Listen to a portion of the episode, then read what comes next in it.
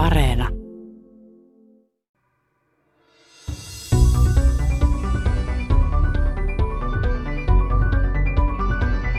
Tästähän se syntyi tämä Manhattan-projektin yksi jälkikaikuja, että jos ihmiskuntaa kohtaa tämmöinen haasteongelma, niin mitenkä se tiedemaailma täytyisi organisoida niin, että se tiedemaailma ratkaisisi sen ongelman. Yhdysvalloissa käynnistyi 1940-luvulla Manhattan-projekti, jossa rakennettiin ensimmäiset atomipommit.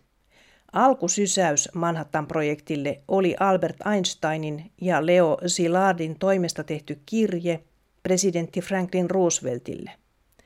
Kirjassa viitataan siihen, että uraanissa, uraanialkuaineessa voidaan saada aikaan ketjureaktio ja että tätä ketjureaktiota voidaan käyttää pommin rakentamiseen. Uraaniytimen halkeaminen eli fissio, joka johtaa ketjureaktioon, oli havaittu ilmiönä vain muutamaa vuotta aiemmin. Pommien rakentaminen Yhdysvalloissa käynnistyi siinä pelossa, että Natsi-Saksassa on jo edistytty pommin rakentamisessa. Manhattan-projekti oli valtava hanke, jota johti kenraaliksi nimitetty Leslie Groves. Pommit rakennettiin salaisessa paikassa Uudessa Meksikossa Los Alamosissa, jossa tutkimustyötä johti kuuluisa fyysikko Robert Oppenheimer. Projektia varten haalittiin riittävät resurssit, pätevät tutkijat ja osaajat. Hankkeessa oli mukana iso joukko johtavia tutkimuslaitoksia, tutkijoita ja suuria amerikkalaisia yrityksiä. Tuloksena syntyi aivan hirvittäviä pommeja – Kaksi niistä räjäytettiin Japanissa elokuussa 1945 Hiroshimassa ja Nagasakissa.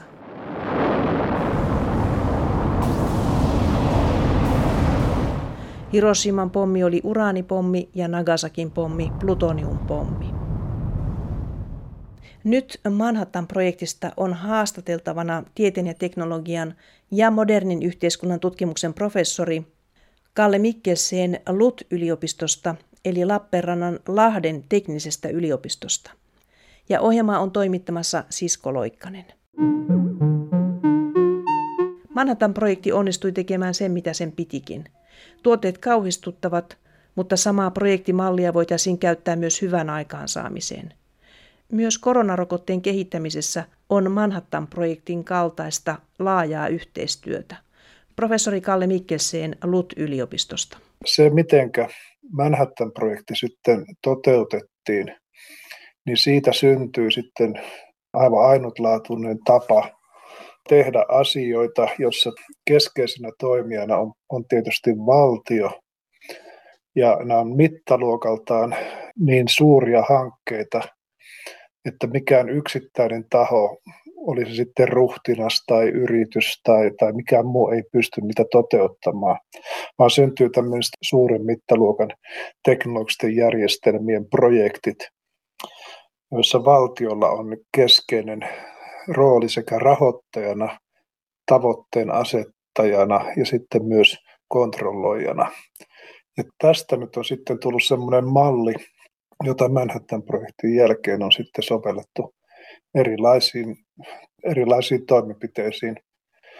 Ja tuota, ehkä nyt viimeisin sitten voisi ajatella oli varmaan tämä korona tai COVID-19 rokotte, että siinä käytettiin samantyyppisesti, että siinä sitten se oli niin suuri hanke saada näin nopeassa aikataulussa toimivat rokotteet, että mikään yksittäinen lääkefirma ei luonnosta siihen olisi pystynyt, vaan siihen tarvittiin tämmöistä laaja-alaista yhteistyötä. Yhdysvalloissa valtio lähti rahoittamaan tätä koronahanketta. Tätäkö tarkoitat? Että valtiojohtainen oli sekin ja siinä oli yritykset mukana. Kyllä ja, kyllä, ja sitten niin tämä on se ensimmäinen kombinaatioajatus siinä, siinä, kun tulee tämmöinen suuri haaste, miten se sitten organisoidaan ja sitten arvioidaan resurssin tarve ja sitten katsotaan, että mitkä, mitkä tekijät siihen tulee mukaan. Ja Manhattan-projektissa ennen kaikkea korostui se, että siinä oli, oli tietysti sotateollinen järjestelmä siellä takana armeija tarvitsi sen, sen ää, atomipommin, mutta sitten siihen sidottiin tiedeinstituutiot, yliopistot, tutkimuslaitokset – suuri joukko yrityksiä. Ja sitten näistä tehtiin sellainen projektikombinaatio, jota sitten hyvin keskitetysti johdettiin hyvin tarkalla aikataululla ja hyvin tarkalla ajatuksella. Ja tavoite oli sitten saada se pommi aikaiseksi kolmessa vuodessa ja näinhän sitten myös tapahtui käsittämättömän lyhyt aika ottaen huomioon, mitä kaikkea siinä tapahtui, koska siinähän jouduttiin tekemään tieteellisiä löytöjä matkan varrella ja teknologia myöskin Rooseveltin johdollahan se pantiin käyntiin. Alkusysäyksenä oli ilmeisesti Albert Einsteinin kirje, jonka hän osoitti Rooseveltille. Sen kirjeen kirjoittajana oli myös tämmöinen fyysikko kuin Leo Szilard, unkarilaissyntyinen, mutta Amerikassa toiminut fyysikko. He yhdessä laativat tällaisen kirjeen, joka osoitettiin Rooseveltille ja siitähän tämä Manhattan-projekti lähti käyntiin, mutta sitähän ei heti käynnistetty. Sillä oli semmoinen hidas alkuvaihe. Tässä atomipommin ajatuksessa oli tietenkin se, että varsinaista räjähdeainettahan ei ollut oikeasti tiedetty, että mikä se räjähdeaine on. Siis se täytyy tämä uraani 235 piti irrottaa sitä urani 238. Ja se vaati taas valtavan teknologisen järjestelmän, jolla sitä pystyttiin rikastamaan sitä uraania. Tätä ei kukaan tiennyt oikeasti, että miten se pystyttiin edes tekemään. Käytännössä saada aikaan tätä niin sanottua pommimateriaalia. Ja tiedettiin, että Saksassa oli, oli fysiikan ja kemian taso oli korkea. Siellä oli henkilöitä, jotka oli mukana tässä teoreettisessa tiedon luomisessa. Ja siinä tuli nyt sitten tämmöinen kilpajuoksu Saksan ja Yhdysvaltojen välillä ja se inspiroi tähän, että olisiko nyt sitten kuitenkin amerikkalaistenkin syytä lähteä tutkimaan tämmöisen pommin tekemistä. Vannever Bush, joka oli Rooseveltin tiede- ja teknologia-poliittinen neuvonantaja MITin fyysikko, oli sitä mieltä, että Toki teoreettisesti tämmöinen pommi on mahdollista tehdä, mutta hän oli sitä mieltä, että insinööriosaaminen oli niin kaukana, että kukaan ei varmaan tiedä tai pystyisi edes ajattelemaan, että miten tämmöinen pommi saataisiin kasaan puhumattakaan, että miten se saataisiin sitten niin kuin räjäytettyä. Ja hän oli skeptinen ja tämä tavallaan myös hidasti sitä projektin käynnistämistä. Ja, ja sitten siinä oli yksi keskeisiä henkilöitä, oli Niels Bohr, joka oli siis tanskalainen fyysikko ja osa tätä, tätä fyysikkoeliittiä. Ja hän oli vuonna 1939 käymässä Amerikassa ja, ja hän oli tietysti hyvin voimakas auktoriteetti. Ja hänhän sitten ilmeisesti sanoi, että pommia ei teknisesti voida rakentaa. Aivan. Siellä oli, siellä oli tämmöistä niin kuin monenlaista vetoa myöhemmin on niin kuin ajateltu, että Bohr oli jo tavallaan tämmöinen pasifisti jo etukäteen, että hän tiesi, mitkä sen pommin vaikutukset olisi, ja ehkä hän sitten yritti tukahduttaa sen hankkeen heti alkuunsa. Ja, no Saksassa oli Heisenberg tietysti, jonka lojaalisuutta natsihallintoon on sitten paljon tutkittu ja mietitty. Ja nyt tiedetään tämä kuuluisa välirikko sitten Heisenbergin ja, ja Bohrin tämä Kööpenhamina-tapaus, joka, joka on myös saanut paljon julkisuutta ja, ja, ja tutkimusta osakseen. Myös tässä fyysikko-porukassa oli sitten hyvin sekaava mielentila siitä, että oliko syytä viedä se teoreettinen tieto käytännön tasolle. Ja osa oli sitä mieltä, että totta kai sitä kannattaisi lähteä niin kuin kokeilemaan, onnistuisiko se pommin tekeminen, mutta osa oli sitten sitä mieltä, että jos sitten jätettäisiin asia silleen ja elettäisiin ilman pommia. Tämäkin vaikutti merkittävästi Manhattan-projektin käynnistämisen hitauteen. Että se siis vallitse kerta kaikkiaan niin epävarmuista, onko tämmöinen ylipäätänsä mahdollista. Manhattan-projekti asetettiin tämmöisen päivämäärän luin kuin 13.8.1942.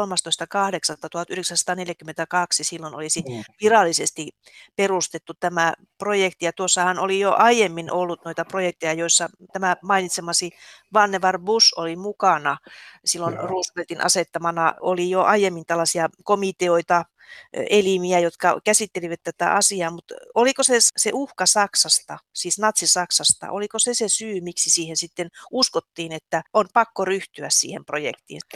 No siinähän oli selvästi nähtävissä, ja Saksa oli aloittanut hyökkäyksen Neuvostoliittoon 41, Barbarossahan eteni, eteni siinä vaiheessa hyvin vauhdikkaasti, ja siinä 42 oltiin sitä mieltä, että se oli tavallaan ajan kysymys, milloin Neuvostoliitto sitten sortuu ja siinä vaiheessa Saksa tietysti olisi, olisi sitten pystynyt rauhoittamaan sen sotatilanteen sekä lännessä että idässä ja ottamaan käytännössä vaan haltuunsa koko vanhan mantereen.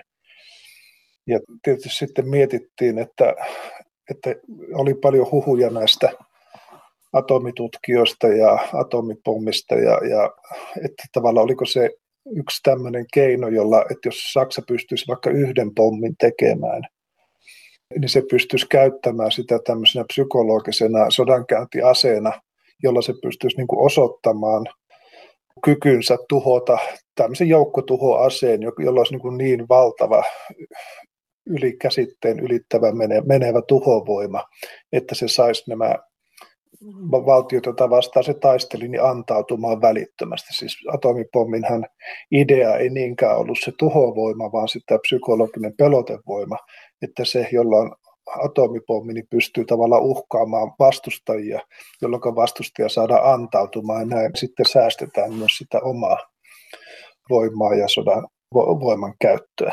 Ja tätä varmaan pelättiin ja Amerikassa ja sen takiahan sitten perustettiin tämä Manhattan Engineering District. Se myöhemmin tunnetaan Manhattan projektina, mutta, mutta se oli ehkä enemmän alussa tämmöinen tutkiva asia, jolla nyt yritettiin selvittää, että mikä se tilanne oli ja mitä sillä pystyttiin tekemään. Leslie Groves, joka nimitettiin sitten tämän Manhattan-projektin johtajaksi, niin hän myös sitten vähän viivytti sitä alkua, koska hän oli ensin Eversti, mutta kun hän ajatteli, että jos tämmöinen projekti pannaan kasaan, niin sitten täytyy tulla näitä korkean tason fyysikoita ja tiedemiehiä ja yritysjohtajia, mikään Eversti ei siinä niissä pöydissä sitten pysty auktoriteettia osoittamaan. Ja näähän sitten halusi, että saadaan myös tässä armeijan hierarkiassa tämä byrokratia niin, että hänestä tulee kenraali, ja kun kenraali on pöydässä, niin hänellä on sitten suurempi arvovalta. Että se alkuhan oli vähän tämmöistä säätämistä siinä mielessä, että, että eihän kenelläkään ollut tietenkään kokemustakaan tämmöisestä myöskään tästä projektiorganisaation kasaamisesta puhumattakaan, että miten se sitten käytännössä lähtisi toimimaan. Että tässä kun tehtiin Manhattan-projektia, tehtiin atomipommia, niin samaan aikaan myös tehtiin tätä projektiorganisaatiota. Eli se on niin tämmöinen learning by doing prosessi, jossa mentiin edes takaisin onnistumisia epäonnistumisia. Ei ollut siis olemassa mitään valmiita käytänteitä, millä tavalla näitä eri osapuolia sidottaisiin yhteen ja rakennettaisiin se kokonaisuus. Siihen luotiin kuitenkin hyvin kiinteä organisaatio. Sitähän tehtiin sitä työtä ympäri Yhdysvaltoja. Siinä, siinä oli lukuisia yrityksiä mukana. Ja siinä oli tuo tuo Tennesseeissä oleva energialaitos, eli siis Oak Ridge, mm. siellähän oli keskeinen uraanin rikastamo, semmoinen valtava tehdas sinne rakennettiin. Siis rakennettiin tällaisia valtavia laitoksia, tutkimuslaitoksia, käsittääkseni jopa peräti 30 eri kohteessa tehtiin näitä osatutkimuksia. Eli siellä oli mukana Kalifornian yliopiston Berkeley teki tutkimuksia ja sitä tehtiin Chicagossa sitä tutkimusta ja sitä mm. tehtiin Harvardissa ja MITissä, eli siis näissä huippupaikoissa, että siihen kuitenkin saatiin tämmöinen kokoelma erilaisia tahoja ja jollain tavallahan tätä projektia piti sitten koordinoida, että se tuntuu aivan hurjalta hankkeelta tässä mielessä, kun siinä on niitä osallisia niin monesta eri paikasta. Manhattan-projektin erikoisuus oli siinä, että nyt tämä Leslie Gross edusti tämmöistä hybridiä, joka pystyi sitten yhdistämään, niin kuin hän oli niin kuin tämmöinen modernin maailman ensimmäinen manageri, joka yhdisti hyvin erityyppisiä asiantuntemuksia. Että siellä oli teoreettista osaamista, jota nyt ennen kaikkea alkuvaiheessa tietenkin edusti Chicagon yliopisto, jonne oli sitten Fermi oli tullut, tullut Italiasta. Ja sinnehän nyt sitten ensimmäisen kerran lähdettiin rakentamaan sitten tiedemiehet rakensivat, että pystyttäisikö niin kuin pienoismalli rakentamaan tämmöistä atomireaktorista. Että tiedettäisiin ylipäätään, miten se toimii, tämmöinen atomireaktori.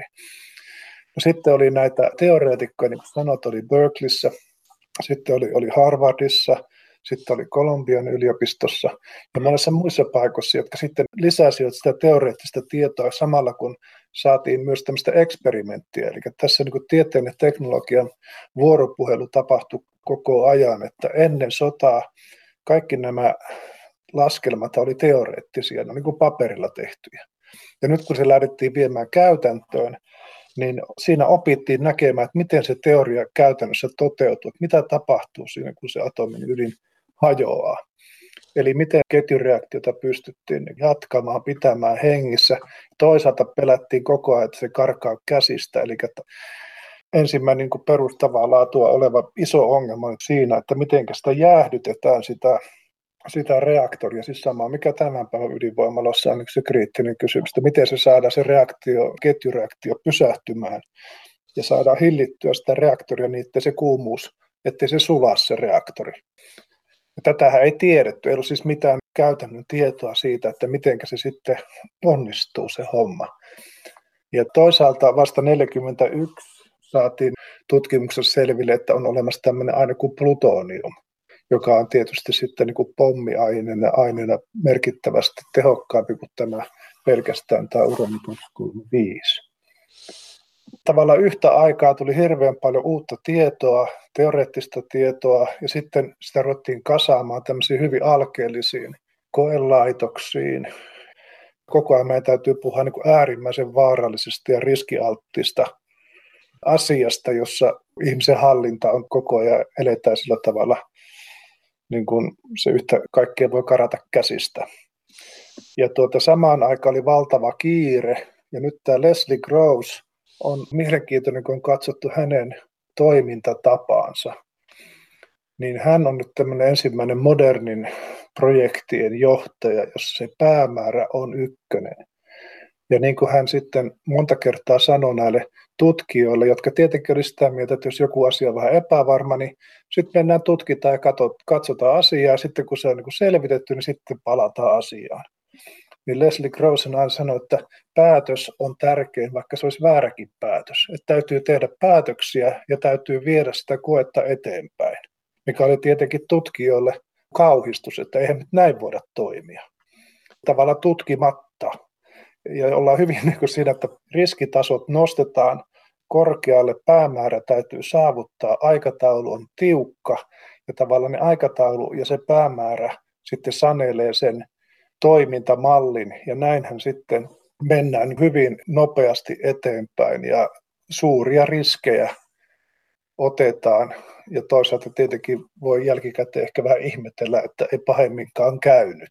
Varmaan monia kohtia, kohtia jossa todellakin olisi saattanut, saattanut nähdä, oli siis tämä Fermin kuuluisa, kuuluisa ensimmäinen reaktori, se sijaitsi sen Chicagon yliopiston jalkapallokentän kellarissa, että siis sehän ei ollut missään turva-alueella, vaan se oli ihan keskellä suurkaupunkia. Ja sitten kun onnistuttiin ensimmäiset muutaman sadan gramman rikastettua uraania, niin sitähän kuljettivat sitten nämä salaiset agentit kuljettivat niitä salkuissaan paikasta toiseen, että tämähän oli hyvin niin kuin hasardihommaa siinä mielessä, jos mietitään niin kuin tämän päivän turva- ja riskianalyysien kautta. Miten se turvallisuus voitiin taata tai salaisuus? Siis nyt jos sanot, että jonkun jalkapallokentän alla oli se laboratorio siellä Chicagossa, mm. niin oliko se turva eristetty sillä tavalla, että sinne nyt ei kukaan ulkopuolinen ihminen päässyt? Eli siis tämä kaikkihan tehtiin salassa, niin millä tavalla tämmöinen salainen projekti voitiin varmistaa, että tieto ei siitä lähde epäsopiville henkilöille? No, tämähän on hyvin mielenkiintoinen tämä, tämä salaamisjärjestelmä, koska tämä oli niin epäselvä asia, että kukaan näitä yksiköissä toimivat ihmiset, jotka, jotka olivat niin toistensa kanssa tekemisissä, ne eivät tienneet, mitä ne olivat tekemässä. Se kokonaisuus oli vain aivan muutaman hyvin pienen ydinjoukon ymmärryksessä, mitä tässä ollaan tekemässä. Ja näin tavallaan vaikka siinä kymmeniä tuhansia ihmisiä, siis sitten perustettiin, oli Oak Ridge tuo Tennesseeissä ja Hanford oli sitten, rakennettiin kokonaan tuonne Washingtonin osavaltio, siellä käyttiin Kolumbia joon sitä, sitä valtavaa energiaa. Jälleen yritettiin tätä rikastuslaitoksia saada aikaa. Sitten toisaalta tehtiin ensimmäiset syklotronit ja, ja tätä erotusmenetelmää. Mutta ne kaikki niin kuin tavallaan erillisiä, toisistaan irrallaan olevia kappaleita ja niissä olevat ihmiset tekivät sitten, niillä annettiin niin kuin järkevä motiivi, mitä he olivat tekemässä.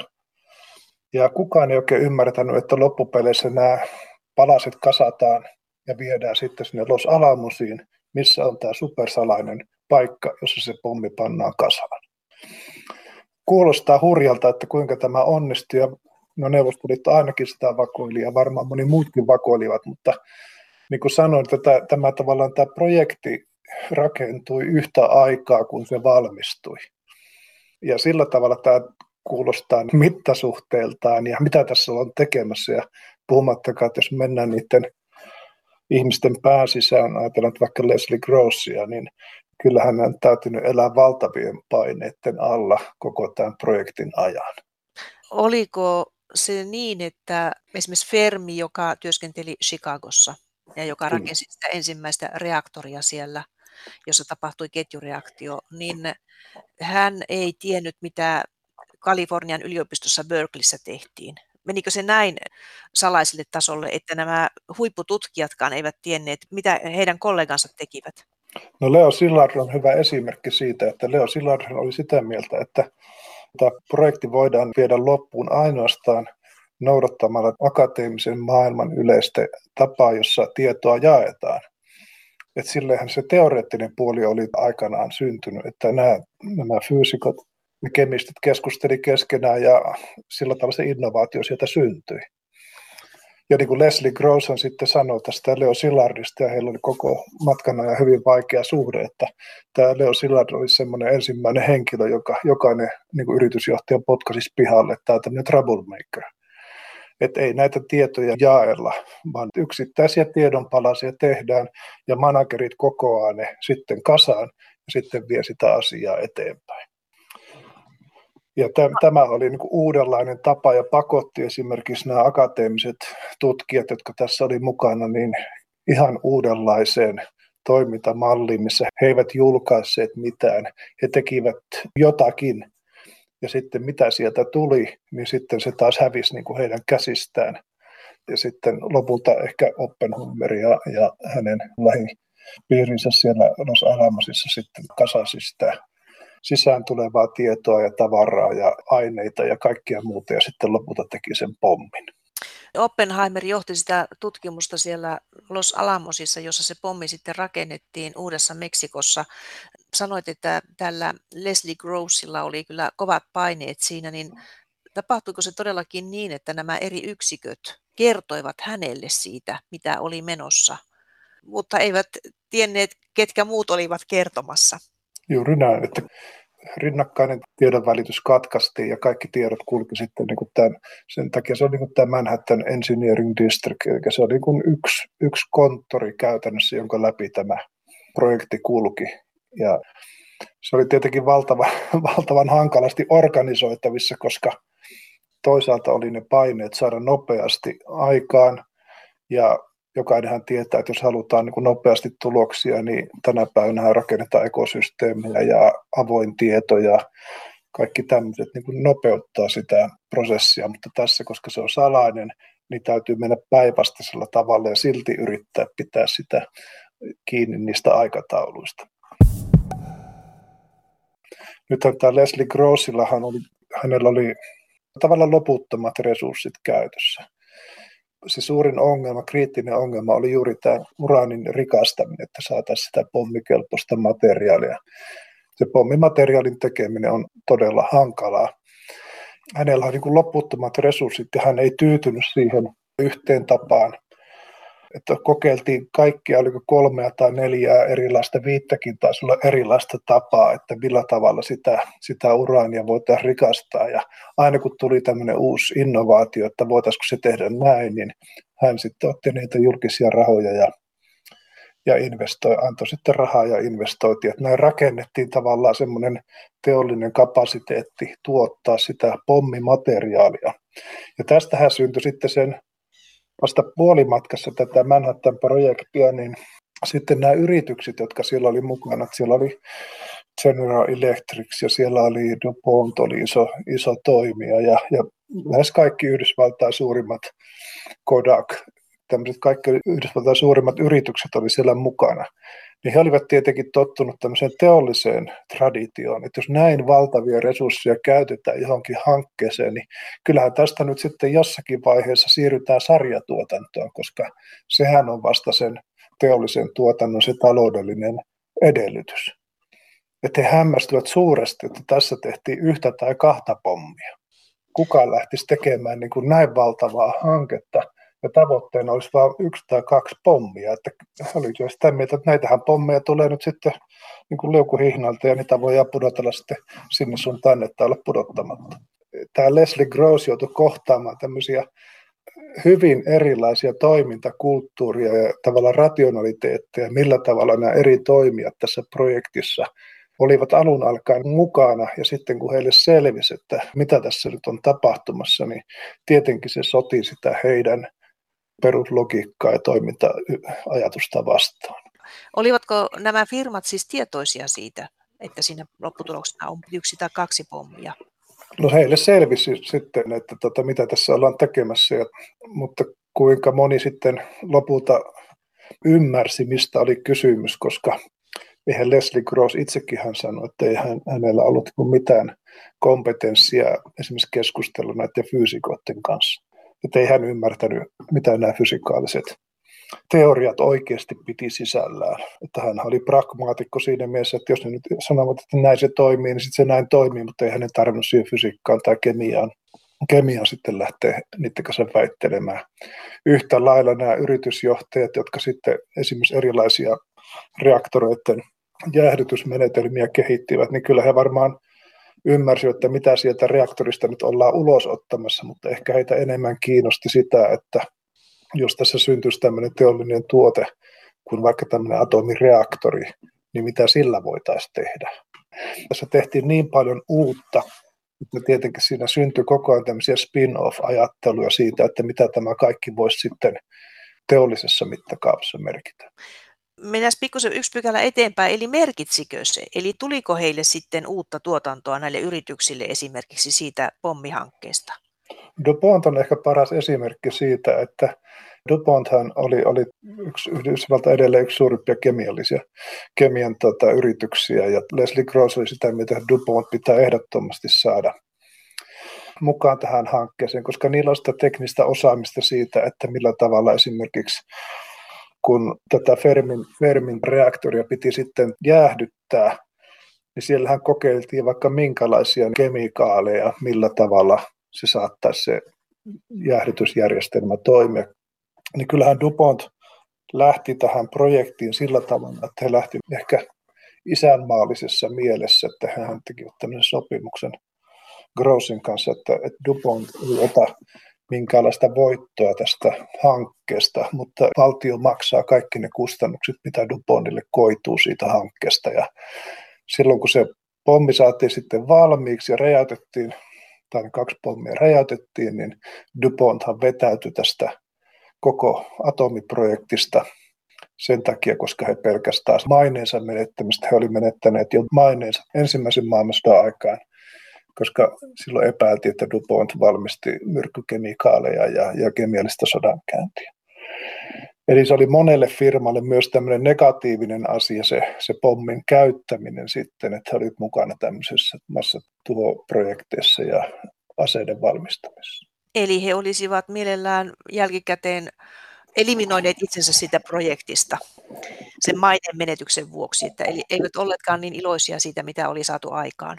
Ei, mutta tässä vaiheessa sitten Dwight Eisenhower, joka oli tietysti sotilas ja ymmärsi, ymmärsi tämän, niin hän teki sitten täyskäännöksen tässä ja sitten hän käynnisti sitten kun oli sota loppu, niin Manhattan-projektia ei enää tarvittu, niin silloin perustettiin sitten tämä AEC, eli Atomic Energy Commission, valtiojohtoinen komitea, joka sitten otti haltuunsa nämä kaikki fasiliteetit ja Los Alamosin ja tutkimuslaitokset ja koko tämän atomitutkimuksen ja, ja varsinkin aseisiin liittyvät, liittyvät kysymykset ja, ja tuota, lähti kehittämään sitten ydinaseita eteenpäin. Sehän AEC vauhdittu tietysti siinä vaiheessa, kun Neuvostoliitto räjäytti ensimmäisen pommin. Mutta sitten Eisenhower totesi jo 50-luvun alussa, että, että tällä ei ole niin jatkuvuutta tämmöisellä salaisella valtiovetoisella sotateollisella prosessilla ja sitten hän käynnisti tämä Atoms for Peace prosessi 53 ja, ja siitä se alkoi tämä ydinenergian siviilikäyttö ja sitten sitä kautta sitten taas nämä yritykset saatiin uudelleen innostettua siihen, koska sitten hän oli tavallaan, niin kuin on kuvattu, että tämä AEC, joka on siis jatkumo Manhattan-projektille, niin Amerikassaan heräsi tämmöinen ajatus, että ydinvoima voisi olla uuden teollisen vallankumouksen lähde, siis samalla tavalla kuin höyryvoima oli ollut tuota, 1700 ja 1800-luvulla ja sähkö oli ollut sitten 1800-1900-luvulla, niin nyt sitten ydinvoima olisi tämän niin sanotusti neljännen teollisen vallankumouksen lähde. Ja Yhdysvallat pystyisi sitten olemaan tämän neljännen teollisen vallankumouksen koti sillä tavalla, että se lähteekin viemään eteenpäin tätä ydinvoiman rauhanomaista käyttöä ja, ja siihen tämä Atoms for Peace prosessi, johon sitten suurin osa maailman, maailman teollisista maista liittyy ja 55 oli tämä Geneven ensimmäinen, ensimmäinen suuri kokous, johon Suomikin sitten tuli mukaan. Tässähän oli tämä Oppenheimer oli sitten se fyysikko, joka johti sitä tutkimusta siellä Los Alamosissa.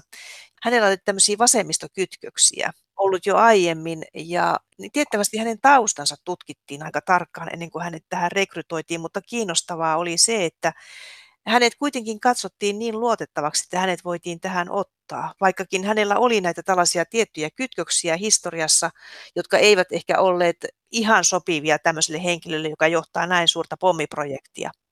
Joo, siis tämä oli muutenkin hyvin mielenkiintoinen tämä luonnontieteen eliitti. Aika paljonhan näistä oli alkaen Einsteinista ja myös juutalaisia, että Leo Szilard oli juutalainen ja aina jälkikäteen voidaan sitten sanoa että tämä kolmannen valtakunnan käyttämä ideologia, että kuinka paljon he menettivät tämmöistä aivovuotona sitten Yhdysvaltoihin, niin tietysti oman spekulaationsa arvoinen asia, mutta toinen oli myös sitä, että tässä intelligentsiassa, jos sitä sillä voi kutsua, niin oli aika paljon sympatiaa myös, myös vasemmistosympatioita. Ja sehän tiedettiin, että sitten myös sodan jälkeen niin Britanniassa ja myös sodan aikana niin aika paljon Cambridgein ja Oxfordin ihan huipputason tutkijat ja, ja tiedemiehet oli kuitenkin vasemmistosympatia. Se oli myös neuvostovakoilua ja, ja kuinka Neuvostoliitto sai otteen tästä, tästä intelligentsiasta. Ja, ja tämä oli myös huolena siellä Yhdysvalloissa, että siellä oli ennen kaikkea nyt varmaan juuri tuolla länsirannikolla Berkeley on yksi näitä paikkoja, mutta muuallakin oli, että oli vasemmistosympatioita. Ja ajatus tämmöisestä niin kuin kapitalistisesta taloudesta oli tietysti kärsinyt siinä 30-luvun lamassa niin kuin suuren iskun ja sitten Rooseveltin New Deal ja kaikki, niin ne oli tämmöisiä tavallaan hyvin sosialistisia tai vasemmistotyyppisiä prosesseja, joissa valtio osallistui vahvasti mukaan. Ja, ja nyt sitten oltiin vähän kahden tuleen välissä siinä, että että Neuvostoliitto edusti jotakin muuta ja sitten oli tämmöinen vasemmistolaissuuntaus ja sitten oli tämä aika kovan luokan kapitalismi ja nyt tämä Leslie Gross joutui sitten laittamaan yhteen näitä myös ideologisesti hankalia palikoita ja pitämään yllä sitten sitä niin kuin sota-ajan isänmaallisuus oli se aika pitkälle se leima, millä, tai se houkutin, jolla sitten nämä saatiin sitten niistä ideologista poteroista pois ja tulemaan mukaan näihin hankkeisiin. Ja, ja kyllä mä uskon, että Oppenheimerin osaltakin oli myös se hänen valtava kunnianhimonsa, että kyseessä oli myös, myös inhimillisesti ottaen maailman suurin tieteellistekninen projekti, ja joka siihen pääsi mukaan ja varsinkin näin keskeiseksi henkilöksi, niin tietysti kyllä se varmaan noin niin kuin tieteellistäkin kunnianhimoa kutitteli.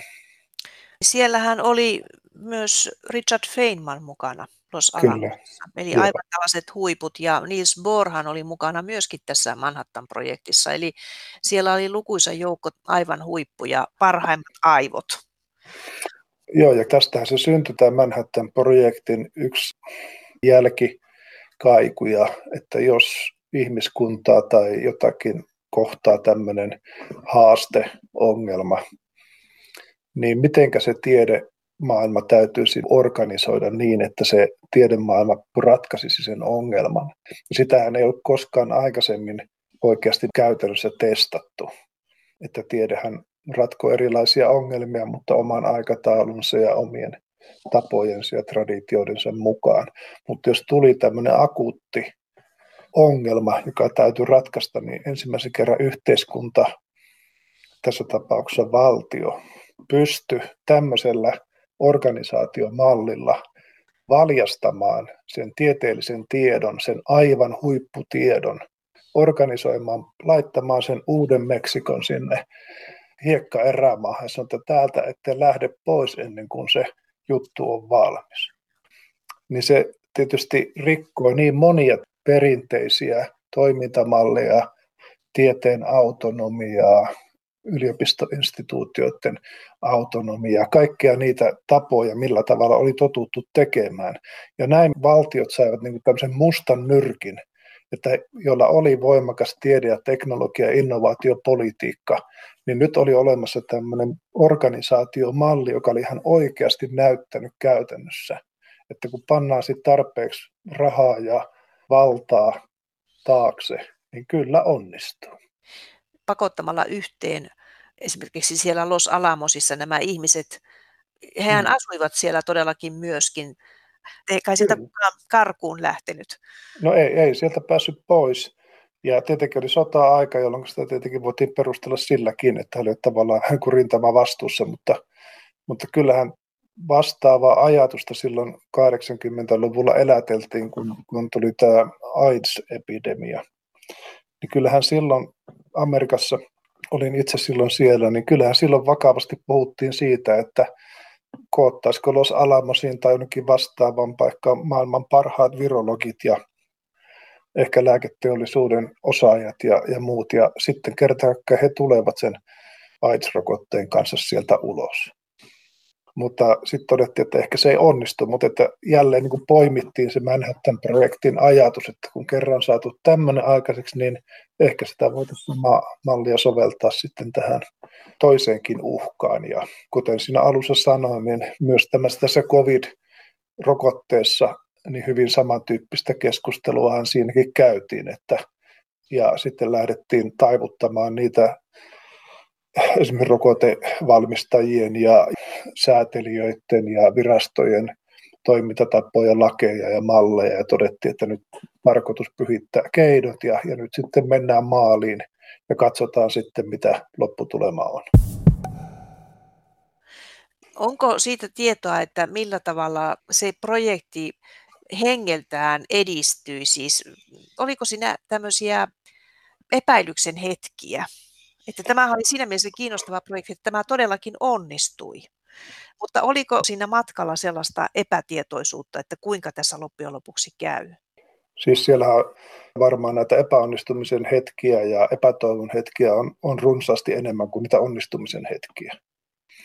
Että kyllähän se merkittävä osa tätä Leslie Grossin työtä oli sen asian vieminen eteenpäin kaikesta huolimatta että siellähän tuli takapakkia lähes kaikkiin, että kun aina käynnistettiin esimerkiksi nämä ensimmäiset centrifugit, jotka käynnistettiin sillä Oak Ridgeissä, niin eihän niiden tuotanto, kun Gross kysyi, että paljonko sitten tätä pommimateriaalia tästä tulee, niin fyysikot osasivat sanoa, että no heidän arvaus on tämä ja se saattaa olla noin 25-50 prosenttia pielessä. Ja, ja tavallaan sitten jo jouduttiin semmoisiin tilanteisiin, että oli kaikki laitteet oli rakennettu ja investoitu ja ne ei niin kuin sitten lähtenyt käyntiin ja niiden korjaaminen saattoi kestää puoli vuotta tai vuosi, jolloin taas se aikataulu petti. Että tämähän on ollut täynnä epäonnistumisia ja sieltä tämä trial and error varmaan on ollut se keskeisin innovointimenetelmä, millä sitä projektia vietiin eteenpäin. Mutta se vaati semmoisen managerin, joka kaikesta huolimatta puski sitä projektia eteenpäin ja sitten lopulta päästiin maaliin. Oliko Leslie Grovesilla ihan loputon määrä rahaa sijoittaa tähän? No kyllä hänellä oli siis se, siihen esimerkiksi näihin centrifugeihin, kun näiden hintahan kohosi tietysti, niin saatiin ensinnäkin Rockefeller-säätiöltä saatiin miljoonan dollarin tämmöinen lahjoitus, että voitiin tehdä semmoiset vähän kuin pilottivehkeet, että katsottiin, miten se niin toimii. Hehän lainasivat siis Yhdysvaltain valtion pankista 400 miljoonaa hopeaa, vai mitä ne irrottavat hopeaa, että niillä ostivat sitten tai rakensivat niitä isompia sentrifuugia. Kyllä hän sitten, jos niinku rahat loppu yhdestä paikasta, niin hän meni sitten seuraavaan paikkaan ja taas sitten otettiin rahaa, että Että kyllähän tämä perustui siis sitten siihen, että ei tämä niin rahaan tyssännyt tämä projekti. Se sitten pysähtyi johonkin joko tieteelliseen, tekniseen tai johonkin muuhun ongelmaan. Mutta mikään ihmisen tekemä resurssi ei sitten saanut olla esteenä. Oliko se niin, että siinä oli rahoittajina muitakin kuin valtio? Tuossa mainitsit tuon Rockefellerin. Yritykset oli merkittävässä osassa. Ne yritykset tavallaan tuli vähän kuin aseveli hinnalla sitten siihen mukaan, että yritykset ei ottanut siitä välttämättä mitään. Ne toivat vain ne omat, omat niin kuin resurssinsa sinne, mutta eivät välttämättä laskuttaneet sitten niistä projekteista mitään. Kun se oli sota-aikaa, niin miten se hallinnollisesti meni? Siis pystyttiinkö sota-ajan määräyksillä määräämään yritykset tekemään tällaista? Vai tulivatko he todella ihan vapaaehtoisesti ilman mitään tällaista ulkoista painetta? Tämähän on nyt, nyt sitten juuri se esimerkki siitä, mitä sitten Suomessa esimerkiksi sotakorvausteollisuudessa niin kuin mietittiin, että mennäänkö pakolla, käytetäänkö sotatilaa sillä tavalla hyväksi, mutta Grosen rakensi juuri tämän contract research-mallin, jossa tuota, ei pakotettu. Yritti synnyttää tämmöisiä win-win-tilanteita, jossa, jossa ne yritykset, niille tarjottiin varmaan niin osallistuminen tähän projektiin. Pakkoahan näissä ei käytetty. Ja, ja se on nyt yksi iso osa tätä, että, että nämä ei ollut tämmöisiä valtiojohtoisia pakotettuja projekteja, jossa sitten eri osapuolet olisi kiväärillä uhaten pakotettu mukaan, vaan että, että tämä rakentui myös tämmöisen niin kuin vapaaehtoisuuden ja se on ollut varmaan yksi keskeinen osa sitä henkeä, sitä eteenpäin vievää voimaa, jolla tämä projekti toteutuu. Onko se niin, kuten jossakin mainittiin, että tämän tyyppinen iso projekti ei olisi onnistunut missään muussa maassa kuin Yhdysvalloissa? No ei varmaan ainakaan 40-luvulla. Niin. Että, että tuota, se vaatii valtavia resursseja ja se, se vaatii hyvin kehittynyttä yhteiskuntaa, jossa, jossa tämmöinen on mahdollista. Ja tavallaan se, että se malli tuli 40-luvulla Yhdysvalloista, niin siinä mielessä voidaan sanoa, että varmaan oli ainoa paikka, missä tämmöinen edes ajatuksellisesti olisi ollut mahdollinen. Et nythän tiedetään Saksan pommittamisesta, että se oli kyllä aika pitkälle vain niin pöytälaatikossa oleva malli. Että sen käytännön toteuttaminen olisi ollut kuitenkin varmaan jotakin ihan toista. Tässä Manhattan-projektissa oli kaiken kaikkiaan enemmän tai vähemmän 500-600 000 ihmistä töissä. Eli sehän on ihan valtava, valtava määrä jo ihmisiä. Monesta pienemmästä maasta on vähän vaikea saada tuollaista ihmismäärää kasaankaan. Niin puhumattakaan, että se voidaan irrottaa siis siitä arjen normaalista, että sehän tässä on tämä projektin idea että se ei koko valtakunta pysähdy tätä ja sillä aikaa tehdään tämä projektia, vaan se valtakunta käy sotaa ja elää normaalia elämää ja siitä huolimatta sillä on tämmöinen uudelleen organisoitu resurssi, joka siinä kulissin toisella puolella sitten toteuttaa tämmöistä. Ja sehän vaatii sitä, että sillä täytyy olla ylikapasiteetti siinä yhteiskunnassa, mm-hmm. joka voidaan valjastaa. Tai sitten, jos otetaan esimerkiksi vertailukohteeksi että Suomen sotakorvaus organisaatio, joka mallasi aika pitkälle tätä Manhattan-projektia siinä mielessä, niin sehän tarkoitti sitä, että koko muu yhteiskunta supisti samaan aikaan toimintojaan, että niitä yhteiskunnan muita resursseja sitten työnnettiin sinne satakorvausteollisuuteen. Mutta Yhdysvalloissahan tavallaan sitä kapasiteettia oli niin paljon, että vielä voitiin tämmöinenkin panna, panna pystyyn ja siitä huolimatta varmaan arjessa kukaan ei huomannut, että Manhattan-projekti on tässä pyörimässä kun nyt tämä oli tämmöinen kaikkien suurten projektien äiti, tämä Manhattan-projekti, niin kuinka paljon tämä toimi mallina sitten sille projektille, kun Yhdysvalloissa päätettiin, että mennäänkin kuuhun. Eli siis perustettiin tämä kuuhanke. Sehän oli myös valtava hanke ja aika utopistinenkin silloin, kun se lähti käyntiin. No se oli myös hyvin samantyyppinen, jos ajatellaan tämä Kennedyn Kennedyn puheesta, mistä se niin kuin lähtee, ja hän niin tavallaan saneli siihen sen aikataulun, että se on kymmenen vuoden päästä Yhdysvaltaista pitää olla kuussa. Ja, ja sitten nähdään, että tokihan siinä sitten yhteiskunnassa oli olemassa se, että ei lähdetty nollapisteestä. Toki tilanne ja aika oli erilainen, ei ollut sotatilaa, mutta joka tapauksessa niin kyllähän siihen sitten NASA, mikä rakentui sitten tähän operaattoriksi, niin toimi hyvin pitkälle samoilla periaatteilla sitten kuin Manhattan-projekti.